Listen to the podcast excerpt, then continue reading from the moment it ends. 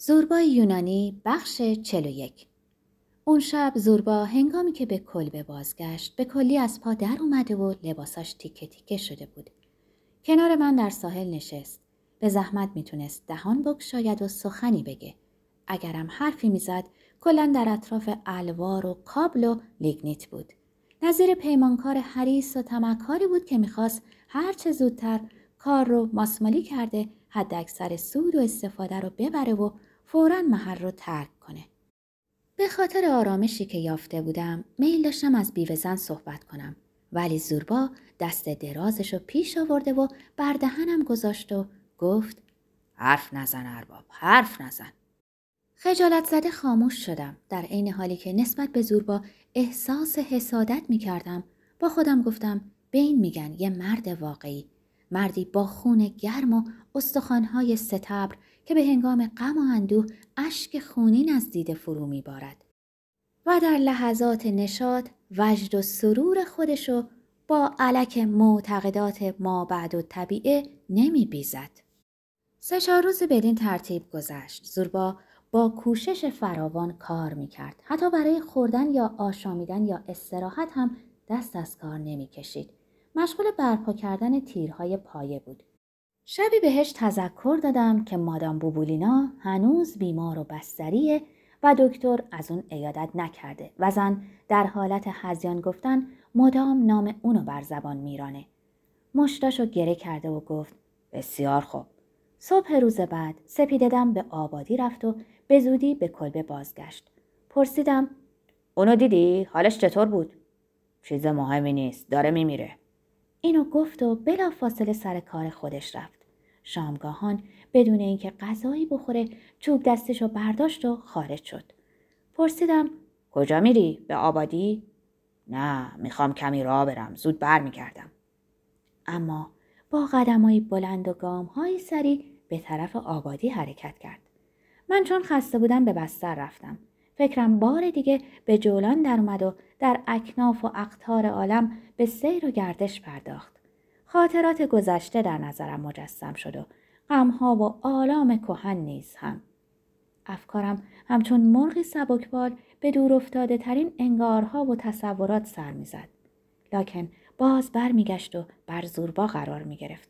با خودم می گفتم اگه در خارج از کلبه با مانولاکوس روبرو بشه اون قول کرتی با خشم و درنده خویی حیوانی خود بر وی حمله خواهد کرد. در ده گفته می‌شد که مانولاکاس در چند روز اخیر از منزل خارج نشده که از آفتابی شدن در ملع عام خجالت می‌کشه و همواره میگه که اگه زوربا رو گیر بیاره اونو با دندون نظیر ساردین تکه تکه خواهد ساخت. یکی از کارگرا می‌گفت که در دل شب اونو دیده که غرق اسلحه در اطراف کلبه پرسه می‌زده. فکر می‌کردم که اگه امشب با هم مواجه بشن مسلما قتلی روی خواهد داد. برخواستم. لباس پوشیدم و شتابان به سمت آبادی به راه افتادم. هوای آرام و مرتوب شامگاهی آمیخته با عطر بنفشه های وحشی بود. کمی بعد زوربا دیدم که آهسته به طرف آبادی پیش می‌رفت. انگار خسته شده بود. گاه گاه میستاد. به ستاره ها مینگریست. گوشهای خودش رو تیز می‌کرد تا هر صدایی رو بشنوه. بار دیگه کمی تندتر به راه میافتاد. صدای برخورد چوب دستش رو بر سنگ ها میشنیدم.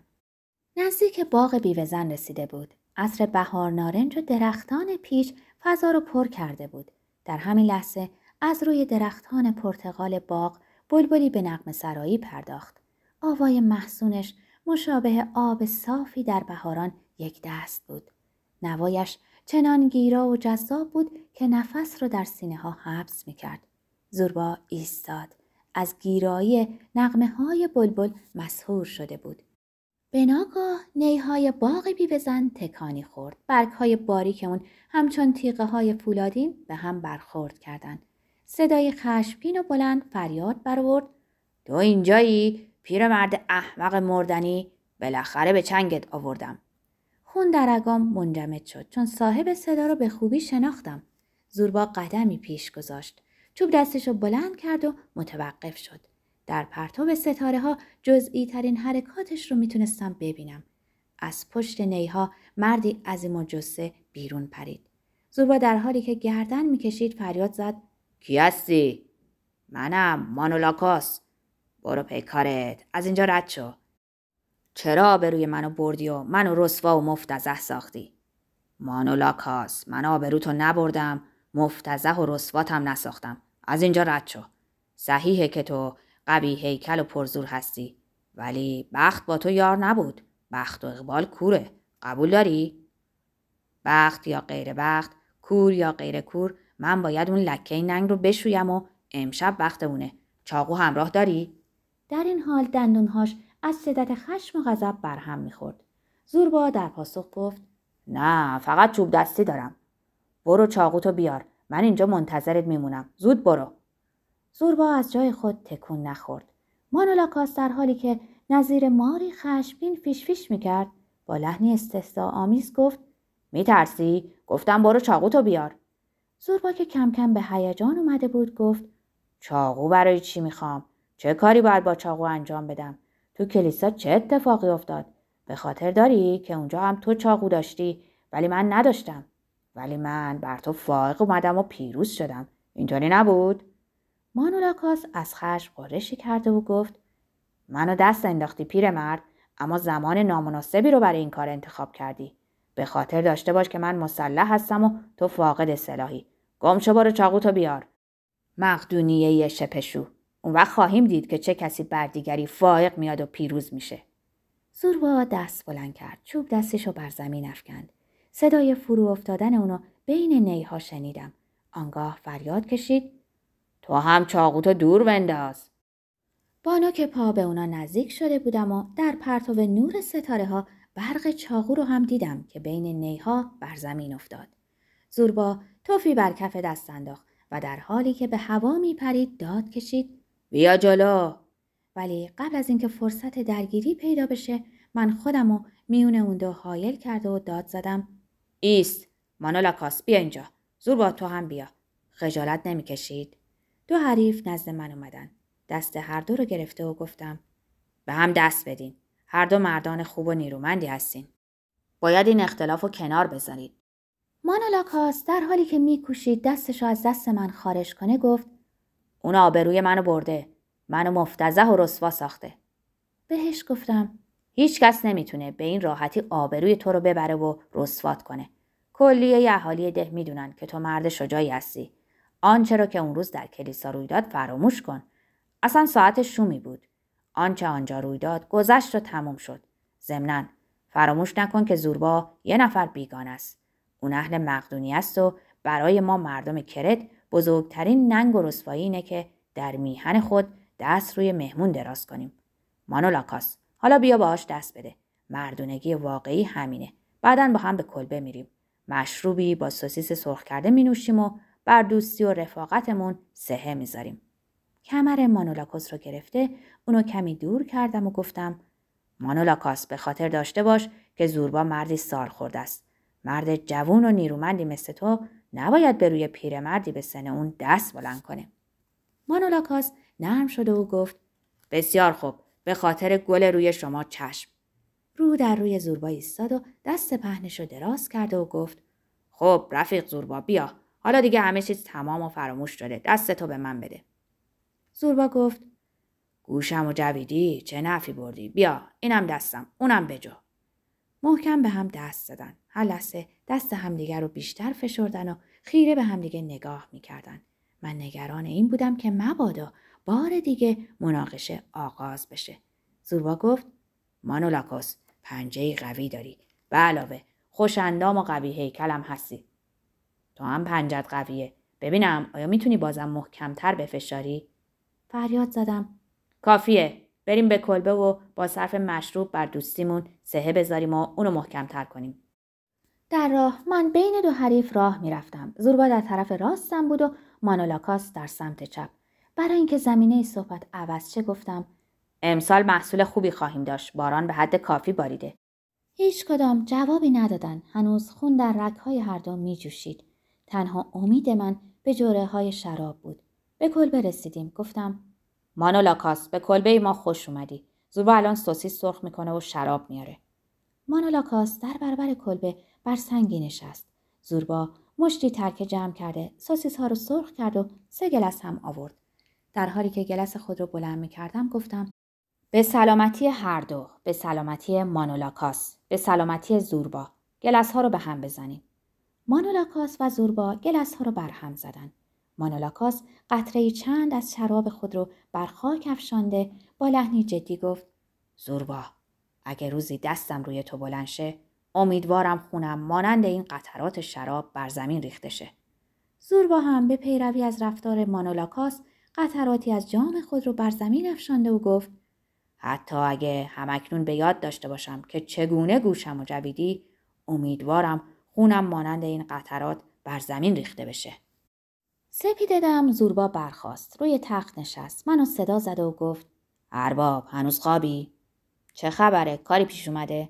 خواب دیدم یه خواب عجیب و مسحک فکر می‌کنم به زودی به مسافرتی بریم درست گوش کن حتما از خواب من به خنده خواهی افتاد خواب دیدم در بندرگاه کشتی بزرگی لنگر انداخته آماده حرکت بود سوت کشتی شنیده می‌شد منم از آبادی به بندرگاه رفتم تا بر اون سوار بشم قفسی در دستم بود و توتی در اون به بندر رسیده بر کشتی سوار شدم ناخدای کشتی جلو اومد و گفت بلیت در حالی که دسته اسکناس از جیب بیرون می آوردم پرسیدم چقدر میشه؟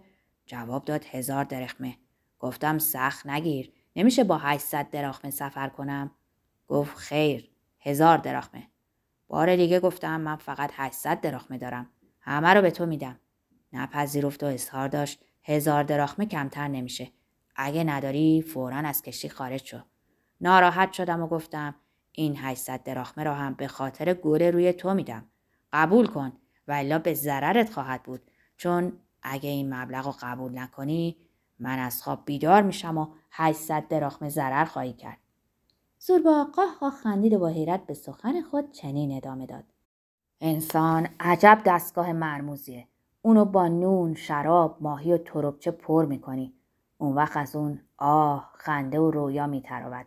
درست نظیر یک کارخونه است. من اطمینان دارم که نوعی دستگاه سینمای ناطق در درون ما وجود داره. ناگاه از تخت پایین پرید. با ناراحتی فریاد کشید. موضوع توتی چیه؟ آخه من که با توتی سر و کار ندارم. چه معنی داره که قفسی که توتی درونه در دست بگیرم؟ آهان میترسم که قبل از اینکه جملش تموم بشه مرد کوتاه قد چاق و قرمزمویی از در در اومد. قیافه و هیکلش شیطان رو در نظر مجسم می ساخت. مرد برای اینکه هرچه زودتر پیغامی رو به ما برسونه سراسر راه رو دویده بود.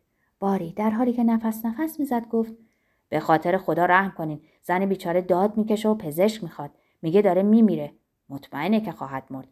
اگه براش دکتر نبرید و کمکش نکنید تا ابد وجدانتون معذب خواهد بود.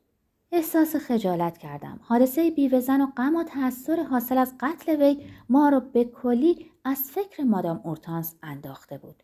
مرد قرمزمو که یه بند حرف می‌زد به صدای بلند گفت داره تموم می‌کنه. همچین صرفه می‌کنه که سراسر مهمانخونه به لرزه میفته نظیر صرفه کسیه که به مرض سیاه صرفه دچار شده باشه. صدای صرفش در تمام ده شنیده میشه و ده تکون می‌خوره.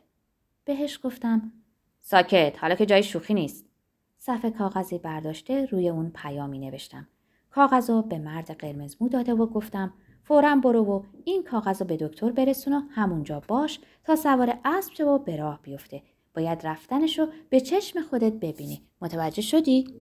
مرد کاغذ رو گرفت و اونو لای شال کمر خود قرار داد و شتابان دور شد.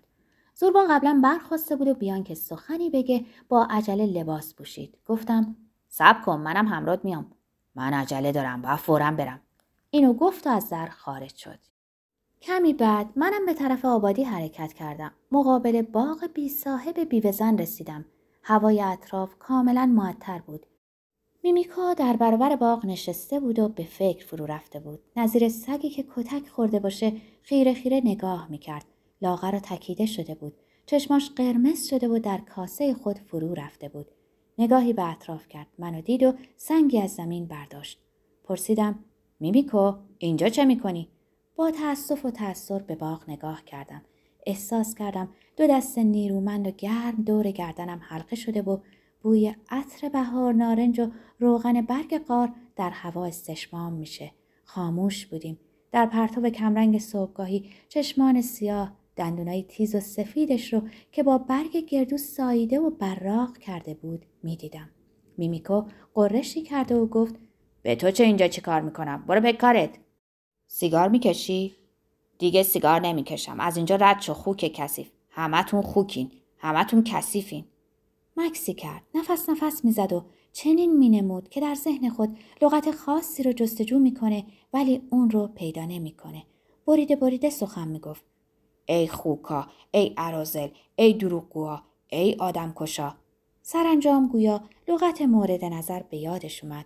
زهر خندی زد. دستها رو در هم کوفت و به صدای بلند گفت آدم کشا، قاتلا، آدم کشا. سپس قاه قاه خندید. دلم از حرکاتش فرو ریخت و گفتم راست میگی میمیکا تو حق داری میمیکا و فورا از اونجا دور شدم